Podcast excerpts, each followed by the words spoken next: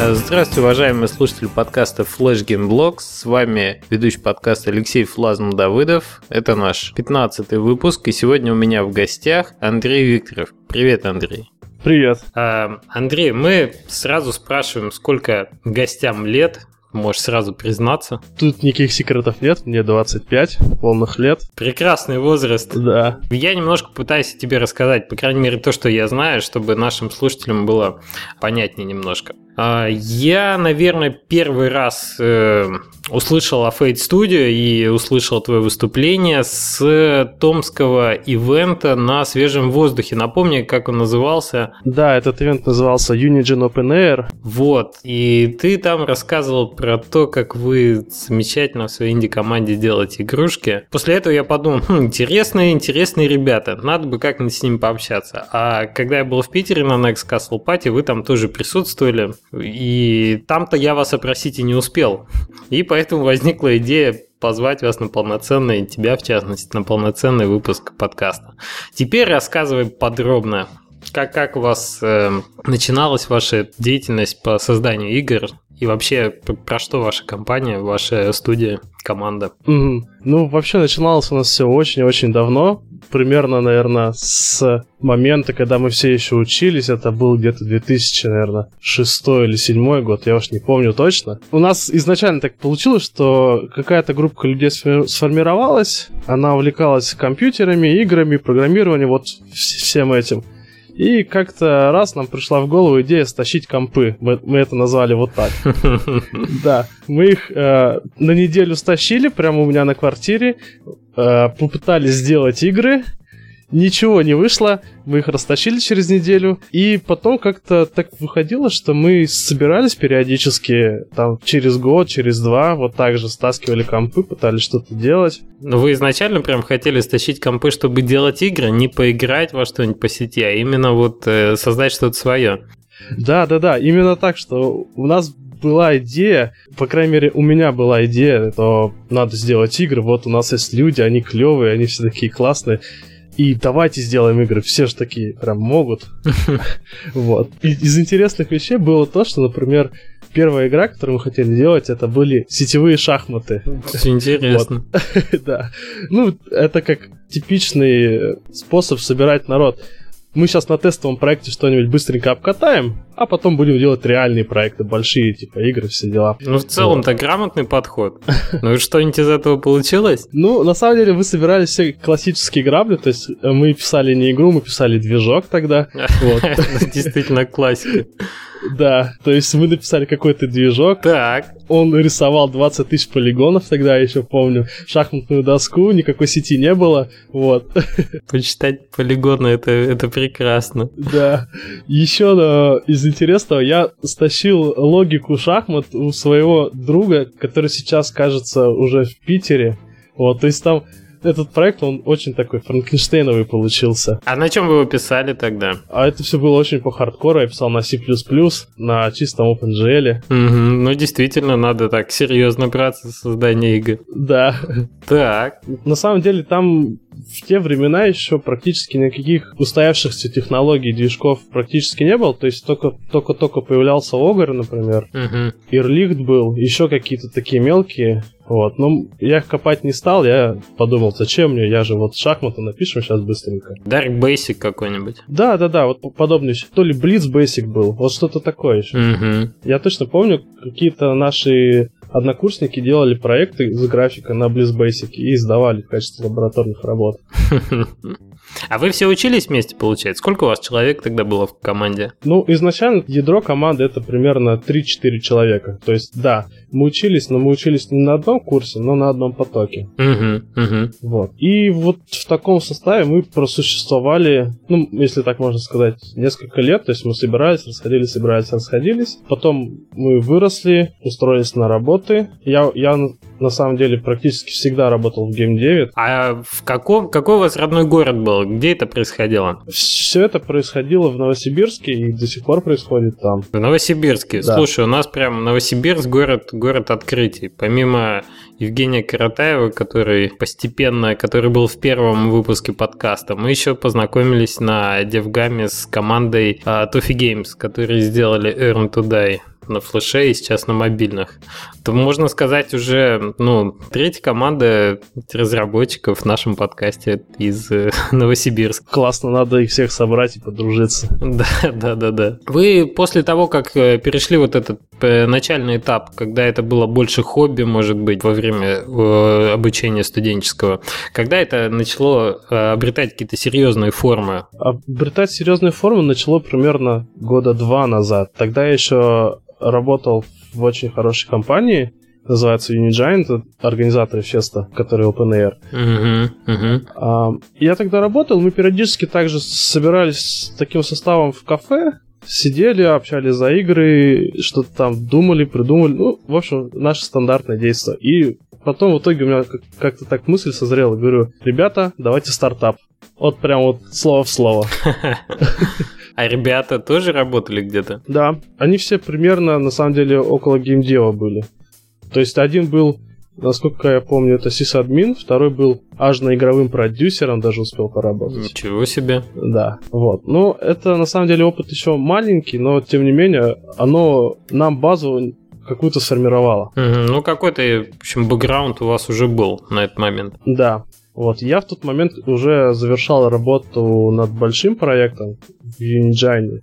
Игра называется Oil Rush. Uh-huh, uh-huh. Вот. Когда дела с ним закончились, я очень долго мучился, и в итоге решился попробовать и отделился от них и пошел своим путем. У тебя бывшие боссы благословили на самостоятельную разработку.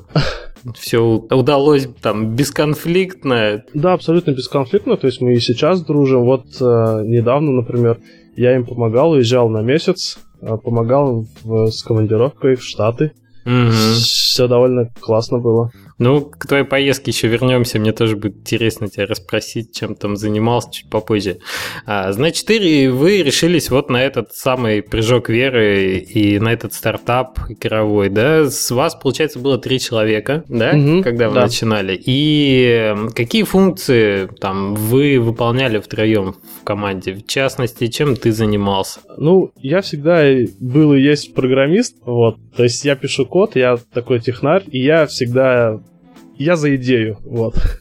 Поэтому я всегда стараюсь двигать идеи, подальше держать себя от бизнеса, денег и прочего, а именно, ребята, нам нужно вот это, потому что это клево. Ага. Ну, вот подобного рода. Есть Олег, он меня очень сильно дополняет, потому что он человек прагматичный, и он как раз все мои идеи, вот эта воздушность, он так... Приземляет. Да, приземляет, и получается так, что я какую-то идею э, говорю, а он ее сразу натягивает на реальность.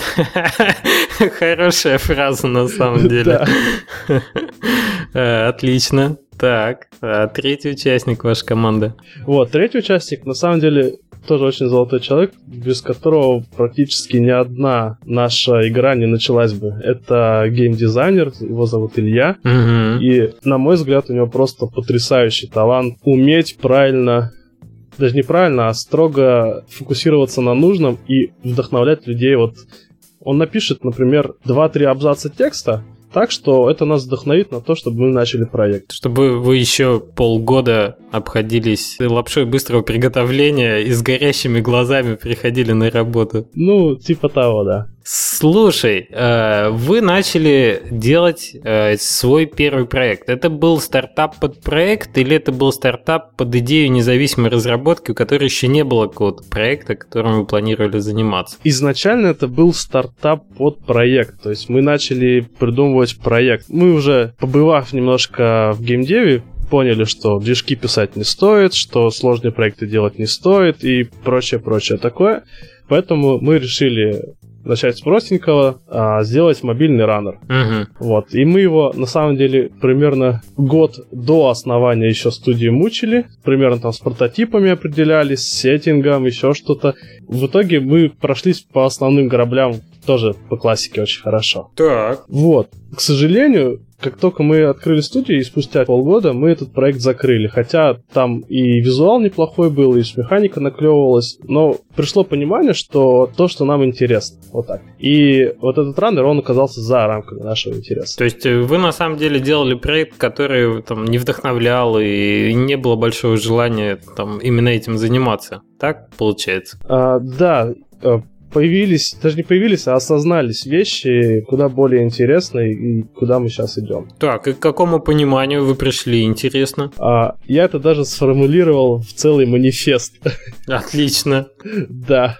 Сейчас а, у меня идеология такая, что мы true indie, если можно сказать, да. Лично я считаю, Зачем мы основали Fate Studio? Это делать такие игры, которые а, с нашей точки зрения, первое, обладают хорошей технической реализацией, это контент, графика, это код и все остальное, и которые содержат важную идейную составляющую. То есть вот Runner как раз идейную составляющую не содержал, и поэтому мы двинулись дальше. Так, Идейная составляющая раннера, я так понимаю, была э, сделать игру в популярном направлении на рынке с целью э, успешной монетизации. И это несколько расходилось с вашими целями и задачами как, как коллектива, да? В том числе. Лично я вот не очень хорошо отношусь к дизайну игры от двух валют, валют и магазина, скажем. Хм, неплохо сказано так. То есть мне важно, чтобы игра в первую очередь начиналась от какой какой-то идеи, мысли, может быть, отличного опыта автора. Угу. А что мы понимаем под идеей, чтобы было понятно? Например, um, плохо засорять окружающую среду, я не знаю. Ну, например, uh,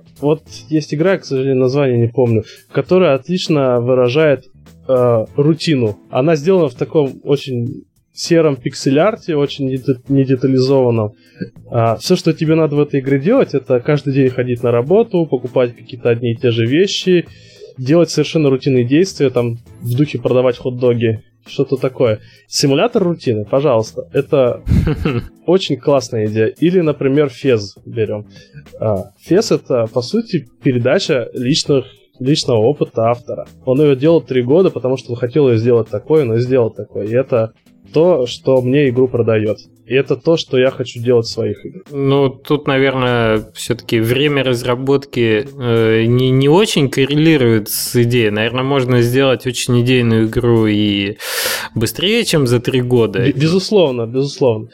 А, я думаю, что там три года были связаны там, с отсутствием опыта, еще со многим. Он же там много-много раз переделывал. Ну да, да, там Indie Game The Movie отлично эту историю да. там, показывает в картинках. Еще отличный пример, который вот э, далеко ходить не надо в России. Алекс Старовой. Вот он сделал игру Awesome Shapes. Да, да. Он сделал игру про дружбу. И все, это мне игру продало. Ну вот это самая идейная составляющая, да? Да, я, к сожалению, не знаю, как ее лаконично сформулировать. Я вот могу примерами показать. То есть это что-то, выражающее какой-то жизненный опыт, можно mm-hmm, так сказать. Mm-hmm.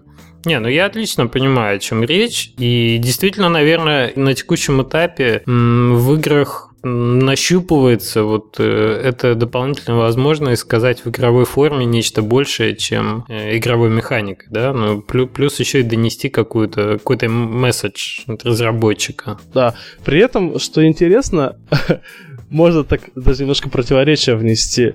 А, очень не хочется себя сковывать в рамках каких-то догм. То есть, допустим, вот эти авторские игры, это тоже э, на самом деле догма. То есть, если мы сделаем, скажем, интересную доту, которая, ну, грубо говоря, всех нас устроит, а, это будет э, той игрой с нашей точки зрения.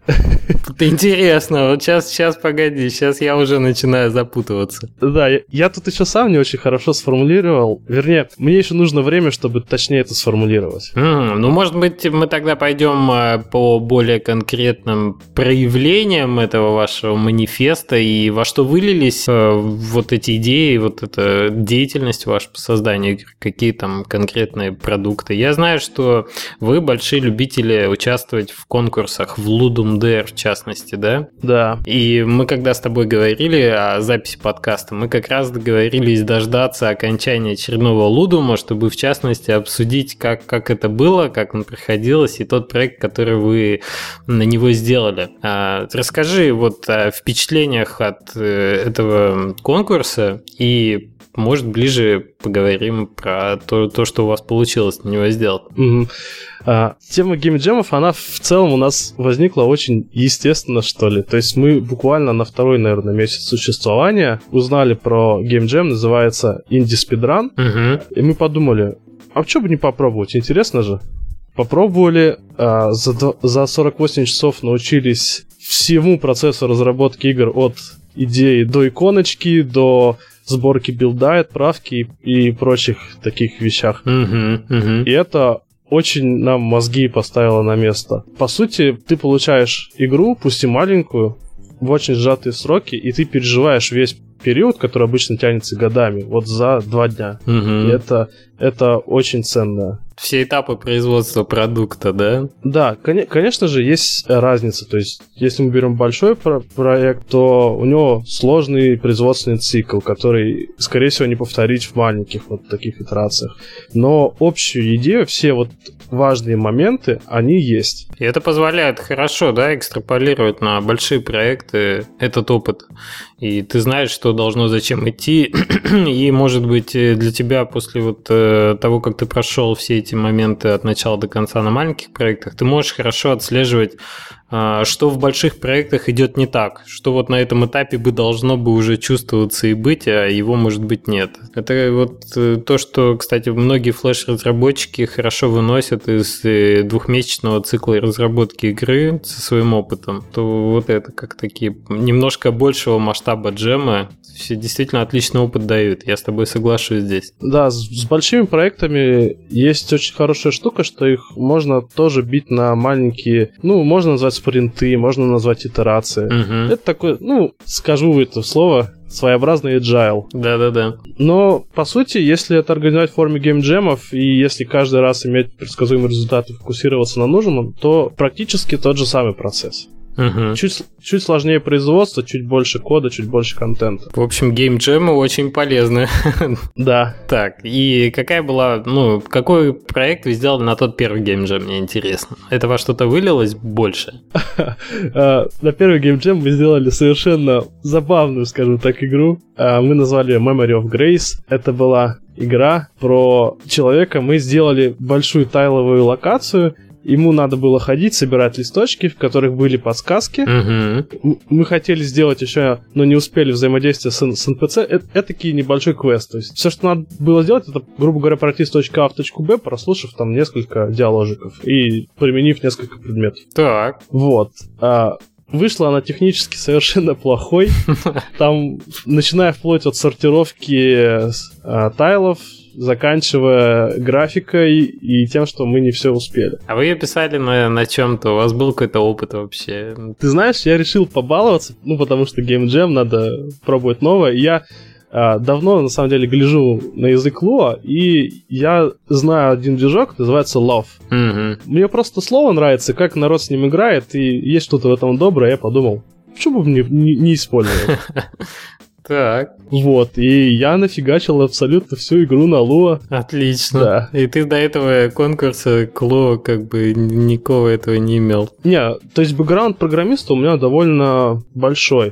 То есть я знаю, в принципе, очень много языков, поэтому с Lua я так или иначе сталкивался. Но вот так, чтобы создать полноценную игру на ней, нет, не сталкивался. М, Ну, получилось до конца довести? То есть э, играбельный был экземпляр? Да, у нас была игра, где можно было пройти с точки А в точку Б. Она выглядела не очень красиво, но тем не менее это была игра, и ее можно было скачать, запустить, поиграть. Так, а у вас вообще, я вот что-то послушал про трех участников команды, а у вас арт рисовал кто-нибудь на тот момент? А, на самом деле у нас а, команда из трех, именно самая основная часть, она плавно перетекла в четырех. Так. А, за год до основания нашей студии мы, собственно, нашли четвертого человека, с которым мы очень плотно общались. Вот. А третий человек, который Илья, геймдизайнер, он ушел в армию, и мы его ждали год. Отлично.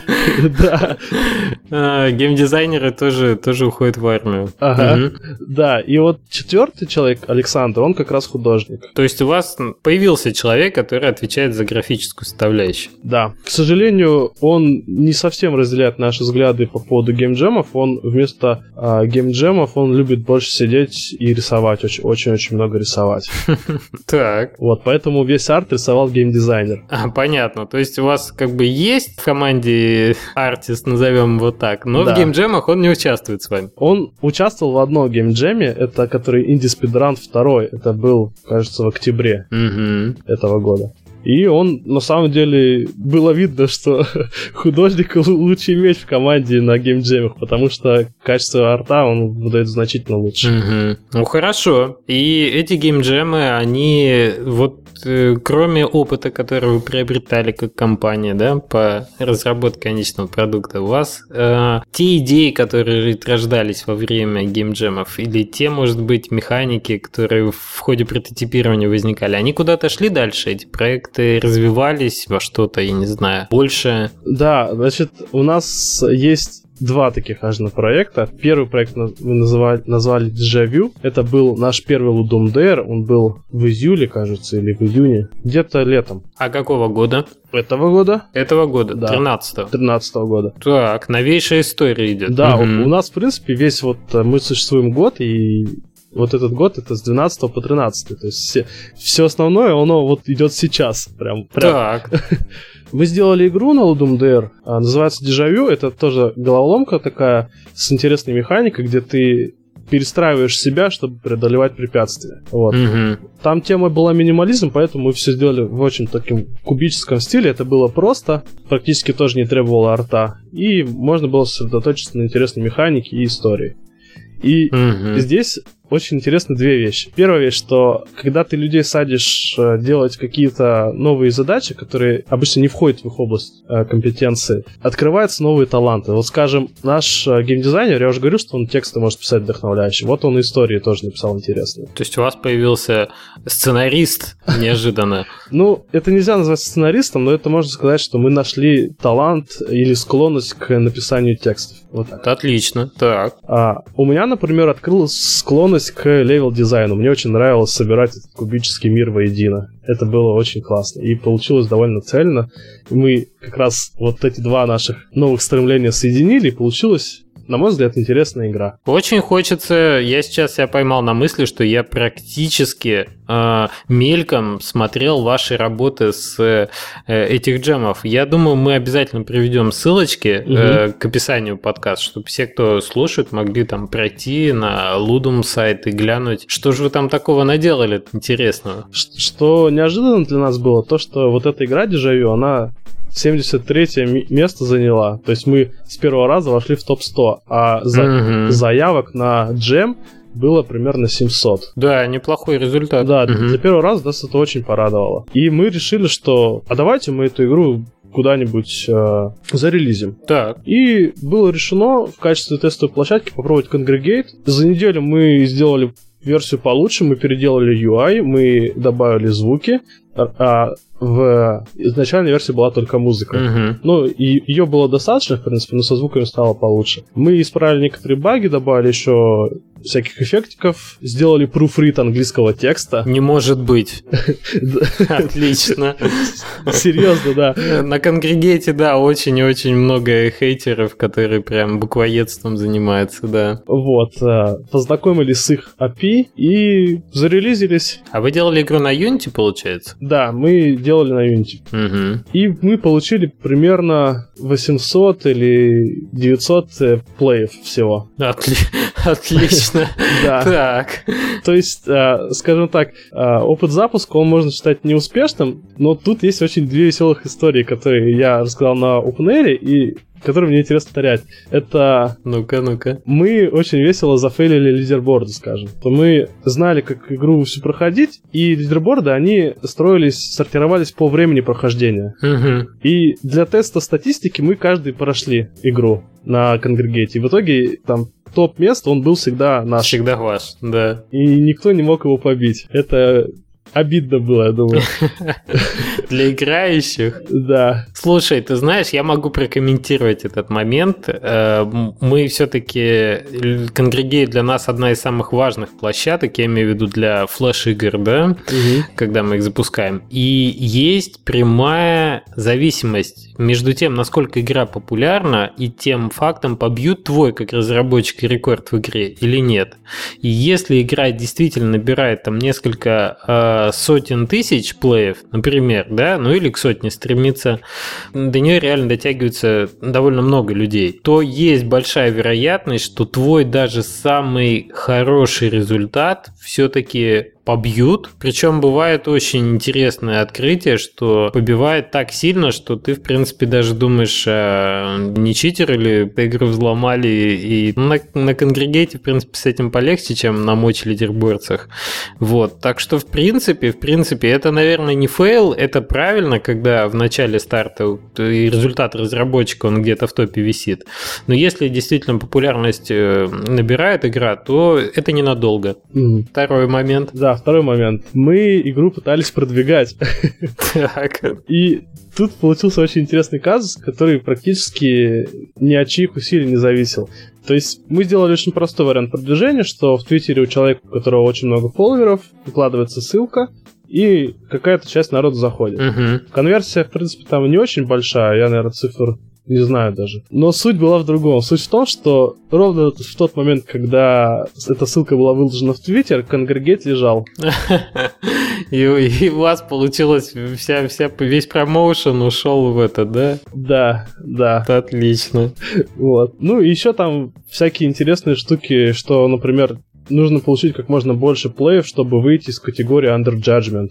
Потому что там проектов выходит в день очень много, и оттуда выйти, это нужно как можно быстрее. Да, да, да, да, да, есть такой момент. Это вот просто специфика таких казуальных порталов маленьких игр, флеш-игр, Unity уже игр, HTML5 игр. Понятно. То есть у вас далеко не, не, не прошел этот проект. Да. Из неожиданных вещей, например, есть такой сайт, специально специализирующийся на Unity играх, называется Вугли. Вугли? Да. Так. А, мы зарелизили игру тоже туда, и несмотря на не очень большую популярность этого сайта, мы получили количество плеев чуть ли не в два или не в три раза больше. Угу. Вот, ну, конечно, сравнивать 800 и две с половиной тысячи, это не так уж много, но, тем не менее, порадовал факт. А это хорошая иллюстрация того, что на сторах, на площадках, где еще низкая конкуренция, в принципе, есть э, даже с,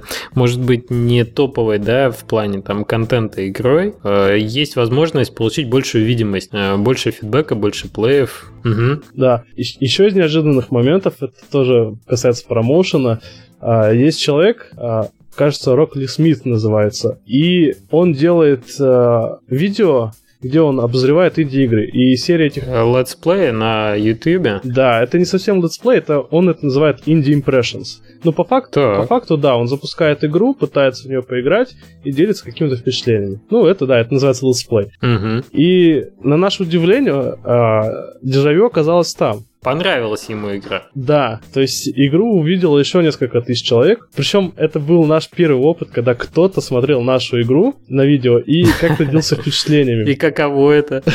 Мы плакали всем офисом.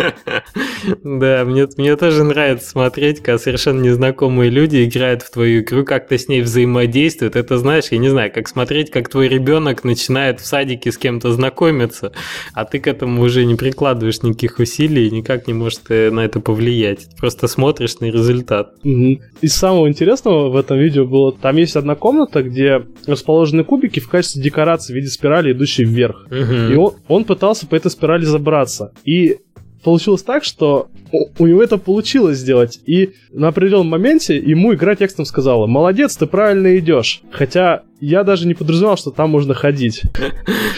И, в общем, э, это очень классное еще пособие было по level дизайну, по их ошибкам. А, открыл он неожиданные моменты, да, получается, да. в вашей игре? Ну да, ну да, находятся такие easter eggs, незапланированные даже. Да, в общем, это действительно такая получилась игра. Она маленькая, но это то, что наша студия произвела с нуля сама. И в целом мне не стыдно за это. Хорошо, да. То есть то, что соответствует вашей идее, вашему манифесту, вашей концепции. А, манифест на самом деле появился буквально в ноябре, то есть месяц назад. Манифест как результат уже этой сделанной игры. Так. Да, то есть вот только-только сейчас я начинаю примерно понимать, как мне надо вести, что ли, народ, как мне надо людям объяснять, зачем мы делаем, зачем мы вот такие э, собрались и делаем, что хотим. Андрей, у меня такой вопрос напрашивается. Вы Давай. уже как команда а, существуете целый год, получается, да? Да. Вы не работаете где-то в офисе. То есть это ваше основное занятие, вот э, разработка игр в рамках вашей там студии, Да. инди-студии.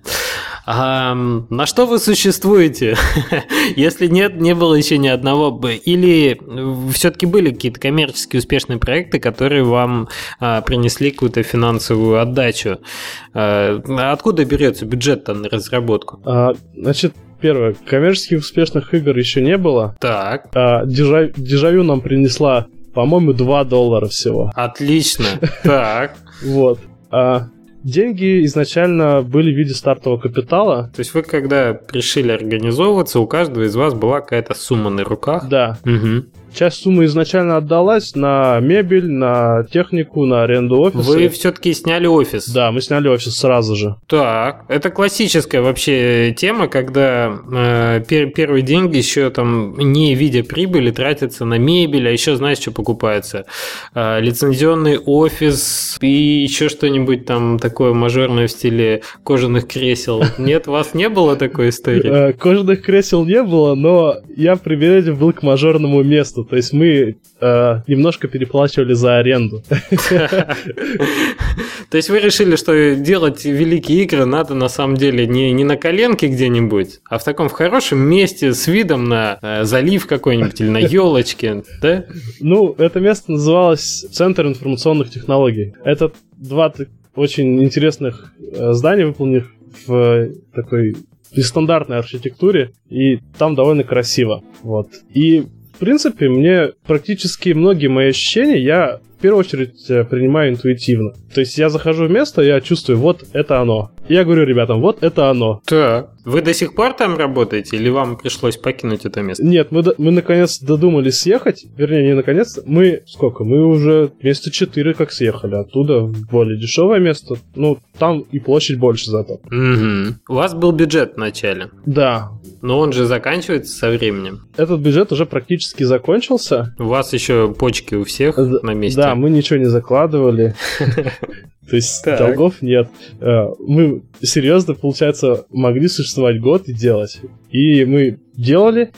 Вот. Что самое интересное, а, практически вот этот весь бэкграунд, который был в геймдеве, он не то что оказался бесполезный, но это так же, как примерно получить образование в универе и пойти на, на настоящую работу. Где тебе говорят, забудь все, чему тебя учили в университете, тут тебе не, не, не фиг знает что, а тут нормальная взрослая работа. Давай вот садись и читай мануал там новый. очень многие вещи а, начинаешь осознавать по-другому. И на это просто нужно какое-то время. Ну вот лично мне всегда нужно время, примерно, наверное, полгода на то, чтобы какой-то важный момент понять. Интересно. Да, и раньше, чем через полгода, я не понимаю. И ты, в общем-то, сразу рассчитал, что у тебя бюджета хватает на, на целых два понимания в течение года. Ну, я не рассчитывал, я сказал, мы пойдем, и мы пошли. То есть, э, на самом деле, все было очень наивно. Ну, на- наверное, наверное, все там, великие штуки, они с какого-то наивного порыва начинаются, и в этом, в этом нет ничего страшного, наоборот, мне кажется, это очень правильно в каком-то смысле. Да, как минимум, я переборол страх. Это, на самом деле, начинать вот так, это очень страшно. Потому что всегда есть ответственность, что тебя закидают, например, помидорами. Или деньги закончатся, и народ уйдет. Ну, страх такой, предпринимательство, да, по большому счету. Страх предпринимательства и страх облажаться. Ну, ну, не без того, да.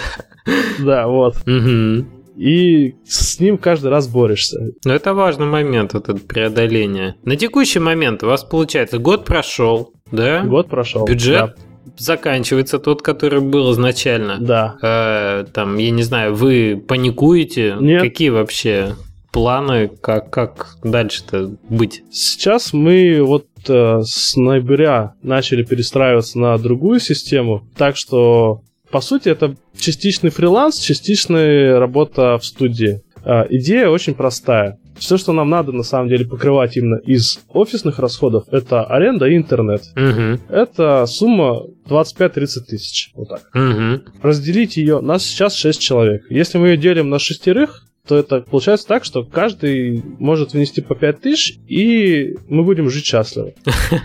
Слушай, а на что вы питаетесь? У меня такой вопрос. До этого у нас как раз был стартовый капитал. Сейчас а, идея очень простая. То есть надо заработать минимальное количество денег, и все остальное можно забирать себе. Из, из того, что ты зарабатываешь на фрилансе? Да, каким-либо образом. Слушай, отлично. Это я где-то помню, слышал, э, по-моему, из питерского вашего доклада да. кто-то вышел, я его, к сожалению, пропустил и сказал, слушай, вот э, первая студия, про которую я узнал, что, говорит, там люди для того, чтобы там в ней работать, они еще платят и платят деньги, за это да. каждый месяц.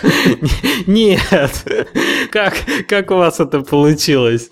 Это реально работает? А, это еще не работает, потому что у нас пока что трое из шести так могут. Делать? Да. А работу остальных нет. Ну, я просто, понимаешь, э, о, о чем думаю? Что все равно время-то ограничено. То есть это, получается, опять становится больше как хобби, которое вы поддерживаете, работая в другом месте, так? Да, это есть риск, что это может перерасти в такой м, клуб фриланса. Клуб фриланса? Да. Ну, то есть вы работаете все равно вместе, да? В этом офисе фрилансом занимаетесь там же? Да. Угу. Ну, в этом э, хотя бы есть плюсы какого-то взаимодействия, как команда. Можно, да, коммуницировать по проектам, можно делать итерации и собираться их, э, закладывать следующие итерации по большим проектам. Угу. И, в принципе, это жизнеспособно. Вот, то есть мы втроем, э, скажем, за, за декабрьскую аренду я практически не вносил денег. И это было на самом деле удобно. Потому что раньше получалось так, что а, двое из нас очень хорошо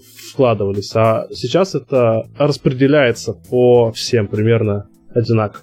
Ну, у вас по-прежнему э, есть желание в конечном итоге а, заниматься исключительно играми и, скажем, зарабатывать деньги этим делом? А, на самом деле Моя личная позиция, она э, звучит вот как. Я бы не хотел строить из игр бизнес. Не, ну тут я, я тебя понимаю, как э, человека, который не хочет отталкиваться в, в творчестве своем от нужд, скажем, заработка. И на самом деле это очень идеи искажает, и они в конечном итоге-то не взлетают, как правило.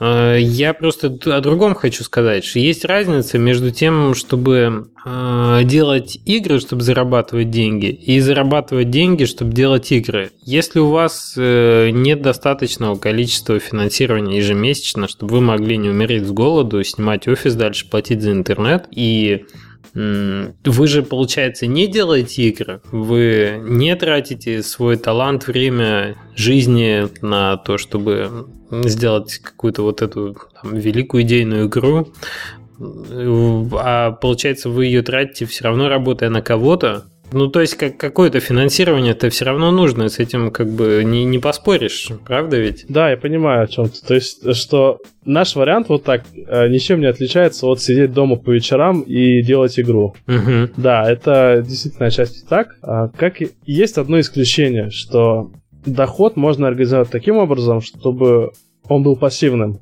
То есть, скажем, вложиться 3-4 месяца в какой-нибудь продукт, начать его продавать, он начнет тебе денежку приносить, и, допустим, ее начинает хватать на то, чтобы часть аренды свою вносить. Это уже будет значительный плюс. Согласен, я большой сторонник пассивного дохода именно как, как основного принципа, позволяющего тебе заниматься тем, чем ты хочешь действительно заниматься в жизни. Вот, и если удастся каждому от в такой сфере что-то найти в области пассивного дохода, в общем-то, у нас будет full тайм на то, чтобы заниматься играми.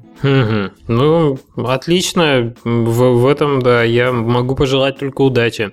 Кстати, ты знаешь, очень много было проектов, которые выстреливали, а, когда студия оказывалась в довольно сложном состоянии, мобилизовывалась и делала проект для того, чтобы а, так, ну вот что-то мы там долго-долго пилили игру мечты, вот надо сейчас что-нибудь быстро за месяц сделать, но чтобы хотя бы не, не закрыться, не разойтись. И они делали что-то за месяц, э, и это что-то оказывалось лучше, чем, чем все их игры мечты, которые они до этого пилили годами. Да. Вот так, такая есть история. И такие вещи, они как раз приходят, э, ну, мне кажется, что они могут прийти во время кризиса и только. То есть ну, то есть художник должен быть голодным в этом смысле. А, не, не так, а скорее, либо тебе придется, э, не знаю, промедитировать, чтобы это осознать, либо тебе придется попасть в кризис, чтобы осознать. Что... Ну, в общем-то, оказаться в, это, да, в, в том же состоянии измененного сознания, да, да, в стрессе. Да, то есть тебе нужно как-то поменять мышление, чтобы понять, что можно сделать в короткие сроки и лучше, чем игру за три года, которую ты сейчас делаешь. Угу.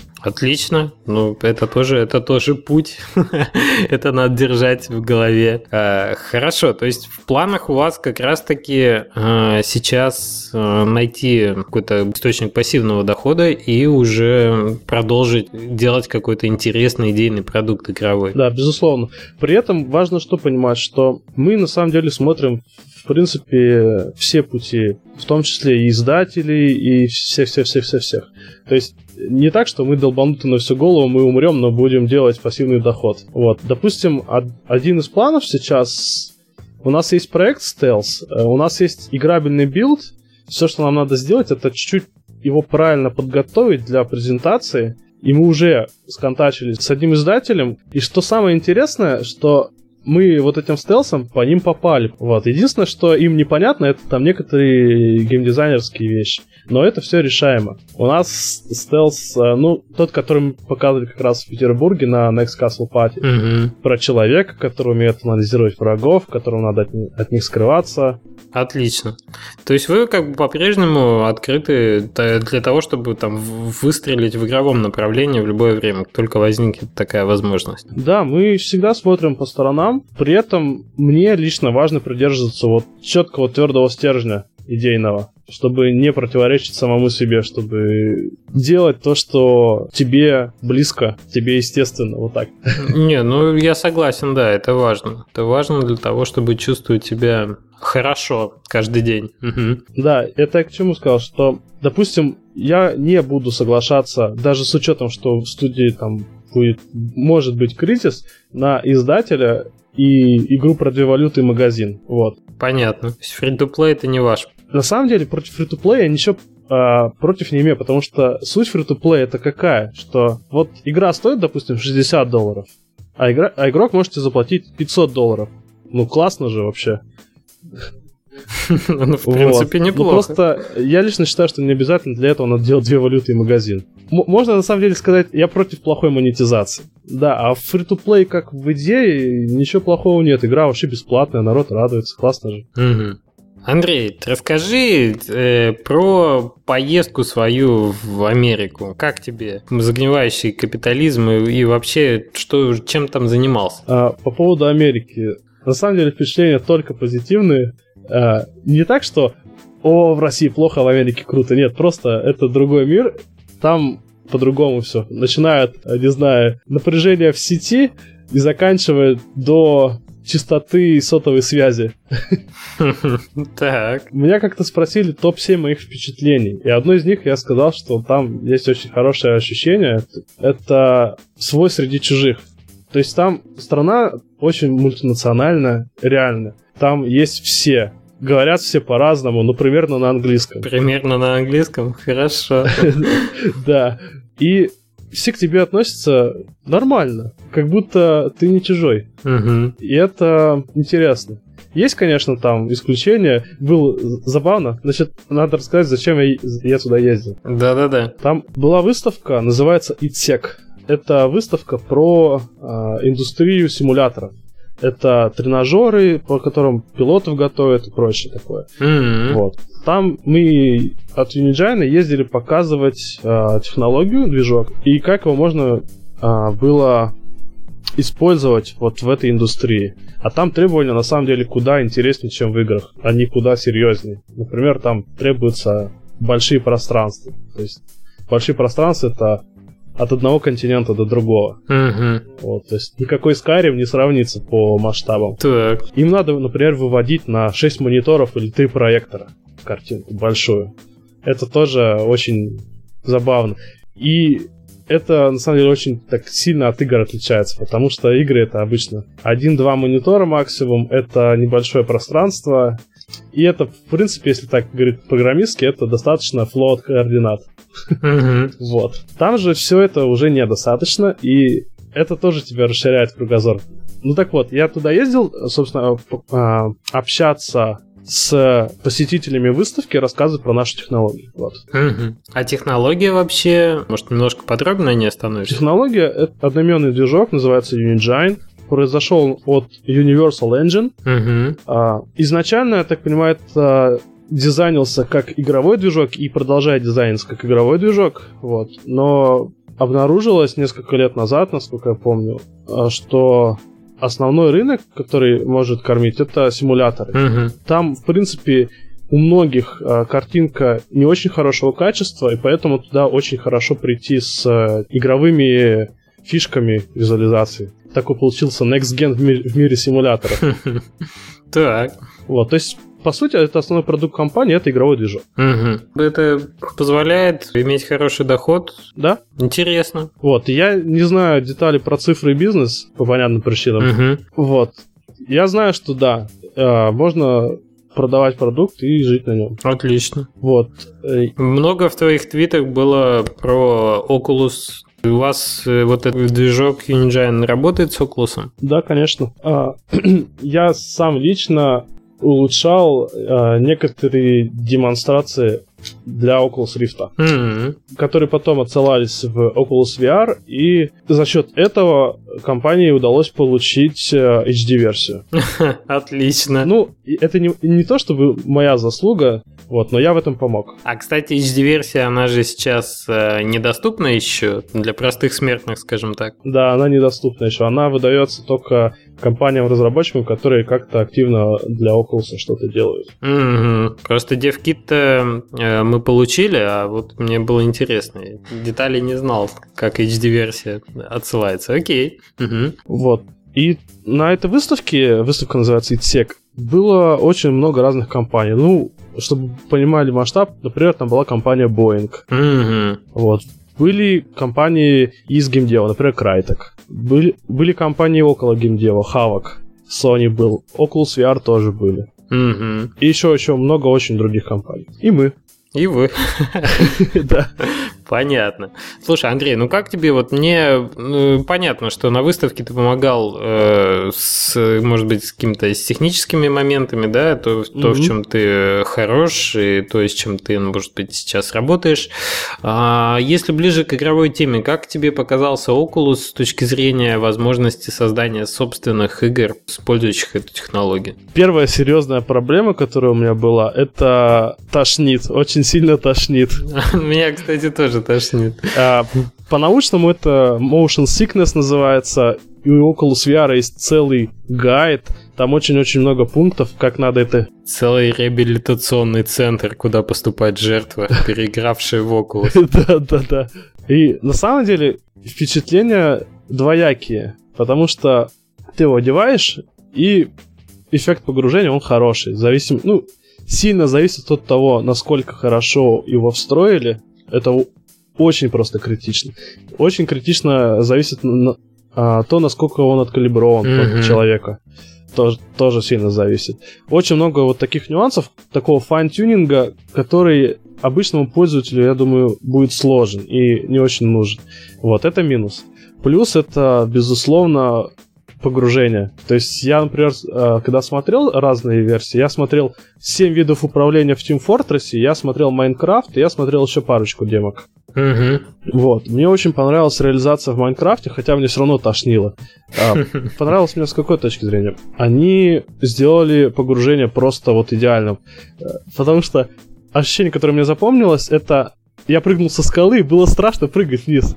Да-да-да, кстати, этот момент включается. Вот, это, это прям показатель, что здесь очень еще можно хорошо для игрового опыта что-то найти. Ну и сразу стало видно, что, например, появилась э, некоторая ниша в виде хоррор-игр для Oculus Rift. Да, хоррор там да, действительно хорошо смотрится. Мгм. Да, то есть новый способ игроков пугать. Это вот самое основное. Второе, это вот со всякими скоростями в духе падать вниз и еще что. Но сомневаюсь, что быстро ехать вперед это хорошо будет, но вот падать вниз это более-менее еще. Мгм. Так, обманывает мозг. Да. Ну так э, по поводу каких-то идей для своих проектов, не, не показалось, что если у тебя есть опыт э, в этом направлении хороший, э, что это может быть какой-то задел для того, чтобы продвинуться, может быть, в этой нише с каким-то своим продуктом? А сейчас проблема Oculus это как его применить не в шутерах, Мгм. по сути. Вот. И у меня была идея, вот э, к нашему стелсу его можно, например, прикрутить так, что я не верю, насколько это хорошая идея, но тем не менее можно. Ты а, в обычном режиме ты играешь, э, у тебя обычный стелс, надеваешь шлем, и у тебя какая-то информация, там, банально, очки ночного видения или что-то такое. Мгм. Вот, то есть какая-то тактическая информация. Я, я бы начал вот примерно отсюда что-то пытаться делать. То есть такая дополненная какая-то функциональность, да? Да, да, да. То есть это не как основное средство погружения, а как что-то дополнительное. То есть прикольно это использовать как реальный шлем. То есть вот у персонажа есть шлем, и у тебя есть шлем. Ты надеваешь его, И что-то происходит в игре Да. тоже с каким-то шлемом дополнительным. да. Мне кажется, на текущий момент он очень громоздкий и очень много требует подготовки дополнительной. То есть это не то, чтобы ты быстро там взял там, я не знаю, джойстик, да, или помимо мышки в руки и, и получил какую-то новую механику. А все-таки Oculus надеть это такое мероприятие ответственное, а когда в тебя там стреляют попутно, я, я вот думаю, тут может быть барьер именно из-за сложности. Но в целом идея интересная, конечно. Может быть, когда он выйдет э, в, как бы в продажу, он будет так более-более легкий в плане вот этих всех проводов и Есть еще другая интересная штука, что Oculus на самом деле это ж первопроходцы, и они помимо того, что э, взбудоражить игроков, они взбудоражили еще и другие компании. То есть не только они сейчас делают э, head-mounted displays, Мгм. Есть, э, по-моему, технология от Sony, есть ещ- еще какие-то технологии закрытые. Да-да-да, сейчас Sony, Sony точно делает свой шлем виртуальной реальности. Я точно знаю, что на выставке есть э, какой-то прототип, он закрытый, я его не видел, который, э, по слухам, в разы лучше Oculus. Ну, Ну, да, это такая информация, которая, не знаю. Не, ну я просто думаю, что когда уже показали, да, что это интересно, что для этого действительно можно какие-то и применения делать. Это как, знаешь, после, после успеха айфона, да, догнать там с разрешением экрана, повторить гироскопы и тачскрин с высоким разрешением. Это уже становится такой задачей чисто технической, Да, когда идея подтвердила свою состоятельность. это, это безусловно так. Так что я думаю, конкуренты Oculus, конечно, появятся. Это вопрос времени. На самом деле, очень, опять же, возвращаясь к выставке, интересно смотреть по сторонам, потому что когда ты смотришь на всякие разные симуляторы, ты понимаешь, что там вот эти технологии, которые приходят в гейминг сейчас, они там были десятки лет назад. То есть а, виртуальные шлемы, они были давно. А, системы виртуальной реальности, когда, например, ты заходишь в комнату, у тебя 6 проекторов по граням куба, ты внутри этой системы перемещаешься. Ну да, да, я соглашусь. Но тут видишь же вопрос э, стоимости. Когда компания Boeing строит себе такие комнаты, понятно, что она может построить нечто подобное для тренировки своих пилотов. Это да. Но вот чтобы вывести нечто подобное в розницу, и при этом это было популярно, тут надо думать о цене там не, не дороже тысячи долларов, мне кажется. Иначе игровой девайс просто станет каким-то нишевым, элитарным и никому не нужным, по сути. Он никогда не станет массовым. Да, я думаю, да, пользователи не будут покупать симуляторы за несколько тысяч долларов, за десятки тысяч долларов. Ну да, для, для игрушки это довольно дороговато. Мгм. А какие интересные еще были мысли? Вообще, вот получается, ты же вернулся совсем недавно. Ты привез с собой какой-то вот, вот запал, какой-то новый план действий, я не знаю, Да, емко. Слушай, может быть, ближе к игре и вернемся немножко к Лудуму, вот, который Давай. только что прошел. Мгм. Как, как вообще ощущение от э, этого э, конкурса? офигенно. Как тебе тема? А, тема очень шикарная, you only get fun. Да. Народ чего только не выдумал. Мы тоже чё- всякое сложное думали. Как, как вы вообще вот с точки зрения участников, да, как вы раскладывали эту тему и какие были варианты? Ну, начинается со всякого банального you only get one shot, you only, you only get one life, one death, вот такие вещи. То есть э, в голову лезли сначала платформеры. Классически, да. Да, да, то есть, э, доп- допустим, одна из идей была, это сделаем платформер, в котором каждого из действий по одному. Мгм. Вот. Ну, вроде как весело, а потом понимаешь, что ну, ничего этого особо уникального-то и нет. Мгм. То есть пла- платформер и платформер. Плюс его хороший платформер сделать сложно за 48 часов. Ну да, если нет наработок, то... Да, Мгм. особенно всякие лестницы. Ох, это... Да-да-да, лестница это бич, по-моему, Да. платформеров. И платформы передвигающиеся еще. Ну да-да-да, не без того. Вот. А потом а, я начал, включил вот эту свою идейность игру. У нас должна быть какая-то идея, что, чтобы вот, вот, вот чтобы манифесту соответствовало. Так, так, идея в действии. Мгм. Да. Я вспомнил а, игру, называлась она Impetus. Она была тоже сделана на Ludum Dare, на прошлый. а, там была тема 10 секунд. И игра была просто... Это даже не игра, но это было что-то замечательное. Значит, суть. А, есть сайтик, на нем есть картинка с а, девушкой-космонавтом в скафандре. Она еле дышит, есть таймер в виде 10 секунд, и есть кнопочка Reset. Так. Вот. Как только 10 секунд истекают, если они истекают, она умирает навсегда. Все, больше этой игры нет. Вот такая вот игра. Очень простая. То есть картинка, таймер и кнопка. Больше ничего в ней не было. Это все было где-то на каком-то хостинге размещено, то есть так, чтобы идея была, чтобы каждый мог максимально долго продлить жизнь. Хм. И надо Вот. было, в смысле, эту кнопку нажимать раз в 10 Да. секунд. Да, да. Вот. И, и когда народ ее сделал, они э, пошли спать, и они думали, что они проснутся, и все, игры не будет. Но народу это так сильно понравилось, они ее продолжали держать в живых. А, она по- по- получается в онлайне, и Да. все там все могут, да, Да. но игра закончится только в тот момент, когда никого не будет, кто будет эту кнопку жать. Да. Ага. Вот. И кто-то даже написал скрипт, который жмет эту кнопку. Но, но, с- но ирония была в другом, что эта игра обрела настолько большую огласку, в том числе и в прессе, а, что хостинг не выдержал и свернул а, сервер, и 10 секунд стекли, игра умерла. А, нет. Вот, такая так вот печальная история, да. Ну, и когда я говорю про идею, меня вот как раз вот подобное, оно меня впечатляет. И я вот начал сразу, давайте мы сделаем, что у нас один мир. Вот все игроки видят один мир. Довольно интересное направление мысли, мне кажется, э, что-то новое именно в сфере лежит какого-то социального взаимодействия, доп- доп- дополненного игрой между людьми, которые опосредованно могут общаться вот в этой новой форме, в этой вселенной некой игровой. В том числе. И вот а, отсюда мы начали, вот у нас вот эта тема а, You only get one world. Все, мы ее запомнили. Это была тема, которая прям наша тема была.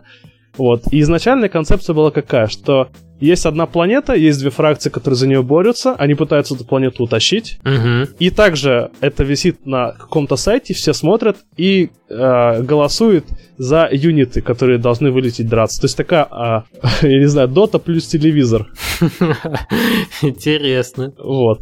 Э, Сетевую часть мы не сделали, вот, но сделали основную механику и все остальное. То есть это уже можно посмотреть на сайте. Да, это, это можно посмотреть, можно поиграть. То есть мы сделали эту концепцию, что истребители летают, ой, юниты летают, друг с другом дерутся, планету утаскиваются, можно выиграть, проиграть, можно играть друг с другом, можно играть против компьютера, можно даже посмотреть, как компьютеры сражаются друг с другом. М, Вот. Так. То есть у нас полностью весь proof of concept есть, а там немножко есть проблемы с балансом, но в целом мне опять же не стыдно за нее. Я не знаю, что с ней будет сейчас, мне прям самому интересно. На мой субъективный взгляд, получилось чуть похуже, чем с дежавю, вот, но кто знает.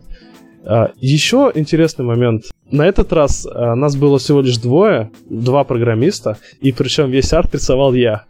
То есть у тебя новый был, новый скилл. Ты Да. открыл в себе не только level дизайн теперь, но и навыки к э, арту. Ну, не открыл, но мне просто хотелось именно вот этим позаниматься именно на этом джеме. То есть я думал или пойти соло, то есть совсем одному сделать игру, Мгм. или вот э, не программирование. Так, забавно. Ну и как тебе впечатление от э, такой роли в разработке? Прикольно, мне очень понравилось рисовать. Для меня это медитативно получилось. Очень медитативный процесс. В течение 72 часов. Да. Что, кстати, интересно, этот Dare, он вообще у меня как курорт прошел, потому что я нарушал все правила, которые мы, мы вообще придумали в рамках нашей студии. А это всякие правила типа надо высыпаться, надо э, иметь план, надо минимум по 6-8 часов на сон тратить. Надо в первый день иметь всю механику законченную и так далее. Я, вс- я просто взял и нарушил все вообще правила эти. Просто все. Ты не спал? Я, наоборот, спал очень много. Ну, это в целом неплохая идея. Я не знаю, то есть наш геймдизайнер, он на это смотрел и рвал себе волосы везде просто. Ну, в итоге-то получилось, э, как ты запланировал. То есть, ну, это была хорошая идея, в общем-то, высыпаться. Эм, я бы, знаешь, я бы не стал это делать каким-то правилом, но интуитивно я понял, что вот мне надо было вот так, и все. Единственное, что еще понятно, это лично я, похоже, не приемлю никаких догм. Ну, в духе надо высыпаться или надо иметь четкий план. Как только кто-то формулирует некую догму, да, ты сразу хочешь ее нарушить. У меня нет стремления ее нарушить, но в один прекрасный момент я ее просто естественным образом нарушу. Но в этом, в этом что-то есть, когда ты ставишь какие-то рамки, которые тебе определенное время позволяют эм, достигать чего-то большего и повышают твою эффективность, то они неизбежно на определенном этапе закономерно будут тебя сдерживать и ограничивать. И наступает момент, когда их надо отбрасывать, как уже ненужные там, я не знаю, ходунки. Да, возможно. Еще стало понятно, побывав в шкуре художника, почему художники не любят программистов. Так, и почему же? Я это сформулировал так, что программистам логично, а художникам неудобно. Вот. Банально, например, э, как это выглядело? Задача была сделать приоритеты стрельбы у юнитов, чтобы одни целили в определенный вид юнитов. Ну, если говорить еще конкретнее, то, допустим, истребители стреляли по, по бомбардировщикам и так далее. Мгм. Среди массы там разных типов. Вот. И это было изначально сделано в виде массива с какими-то цифрами. Причем цифры это были приоритет, а элементы массива это были виды юнитов. И совершенно невозможно было этим пользоваться. То есть програ- с точки зрения программирования понятно, что индекс массив, цифра, все классно. А с точки зрения художника вообще непонятно. Потому что ты мыслишь категориями э, другими, что я хочу сделать так, чтобы истребитель первым мочил бомбардировщиков. А, а вместо этого ты видишь цифры, и, и это конфуз.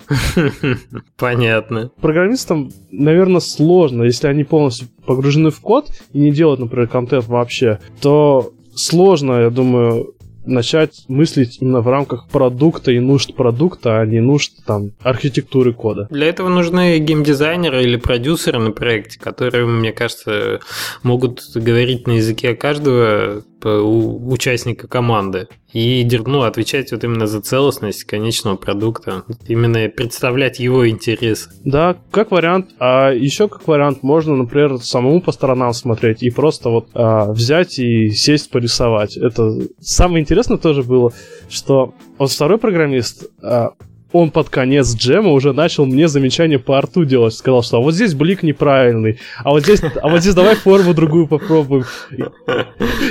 И, и потом он сам еще начал давать мне данные в нужном мне виде. То есть он сам предлагал их переделать. И, и- Мгм. и это было интересно. Ну, то есть для, для вашей команды это такой опыт на будущее, да, получился? Да, безусловно. Отлично, отлично. Слушай, мы устраиваем э, свой конкурс раз в полгода. Я не знаю, слышал ты про него, нет. Э, с последней пятой итерации он называется Fast Game Dev Cup. Кубок игровой вспышки по-русски, он остался у нас. Мгм.